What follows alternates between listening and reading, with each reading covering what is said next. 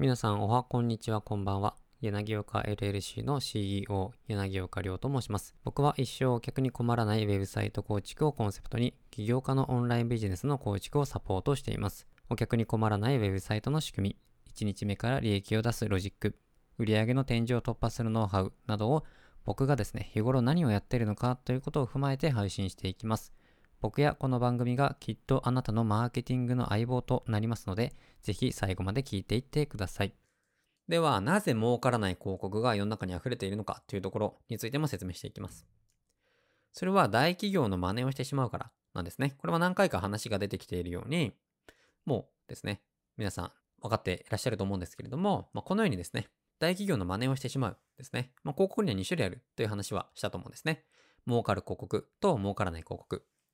で、この儲からない広告をほとんどの人がやってしまいます。まあ、会社が初めて広告を出そうとすると、まあ、典型的なパターンなんですけれども、まあ、とにかく商品には自信があると。価格も安いと。この商品を見てもらいさえすれば買ってくれると信じている。だからとにかく目立ったところに広告を出そうと。そういうことをしてしまうんですね。ですが、一体何からやればいいのかわからない。チラシなのか雑誌なのか、ネット広告なのか、それともダイレクトメールなのか、LP なのか、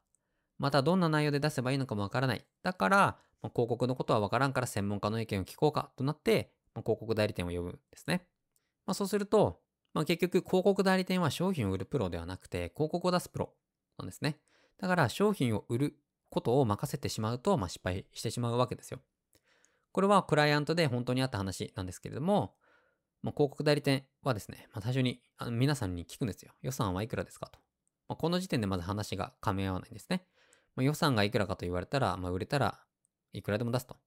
で、こんな風に大体の人は思いますけれども、まあ、さらに50万、例えば仮にですね、30万円の予算ですと言ったとします。そうなると、広告代理店からはその予算だとあまり効果はない可能性があるから、まあ最低でも50万からやっていかないととか、こういう話が出てくるわけですね。で、まあ、こまごまやっていくよりも大きくやった方が結果が出ますよと。で、もう予算をオーバーしてるけど、まあ、プロが言うなら間違いないと、あなたは思ってやってみる。ですけれども、まあ一切商品が売れない。どころか問い合わせもメールアドレスも3つしか取れなかった。そこで社長が広告代理店に、まあ、全然効果がないじゃないかと言ったら、まあ、1回じゃダメですから、最低でも3回はやらないと。何回もやるうちにお客さんは安心して買ってくれるようになりますよと言われたら、そうです。真面目にやっている広告代理店もありますが、まあ、中にはこんなことを平気でやっているところもあるんですね。まあ、ゾッとしますよね。こうやってほとんどの中小企業は広告費をドブに捨ててます。広告代理店のまあ言われるがままにやるけど、まあ効果が出ない。資金がなくなる。そして広告はうちの会社には効果がないと諦めてしまうんですね。で、こういうのは大企業の真似をしてしまうから失敗しちゃうんです。大企業はそもそも広告費用の元を取るという発想がないですね。だから損してもいい。売上の何パーセントの予算を使い果たすということが大企業の広告部署の仕事です。だからその無知をいいことに広告代理店はやりたい放題なんですね。だから広告はプロに任せて、もし失敗しても、うちのような有名広告代理店が失敗しちゃったんだから、あなたの商品が広告と相性悪いだけだよ、となるわけですね。こういうことになるわけですから、広告はすごく強力なツールなんですけれども、お金だけがかかるイメージが強く、ほとんどの会社が損しているわけなんですね。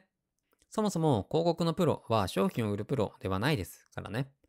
広告を出すのに高い費用を出してもらって、その費用の一部、15から20%もらって商売をしているので、10万とか20万では人件費すら払えないわけですよ。ですので、広告を継続して出してもらったり、広告費用を多く出してもらうようにしてくるわけです。このように広告代理店は、まあ、吸血鬼みたいな感じで、ま、あなたの血を吸い尽くすわけですよ。生かさず殺さず吸い取ることというのが仕事なわけですね。そこを勘違いして広告のことはわからんからプロに任せようとするから失敗しちゃうんですね。最後に忘れないでほしいのは、僕らは僕らが目標とすることまで、あとチャレンジ1回のところまで来ているということを忘れないでください。それでは今日も聞いていただきありがとうございました。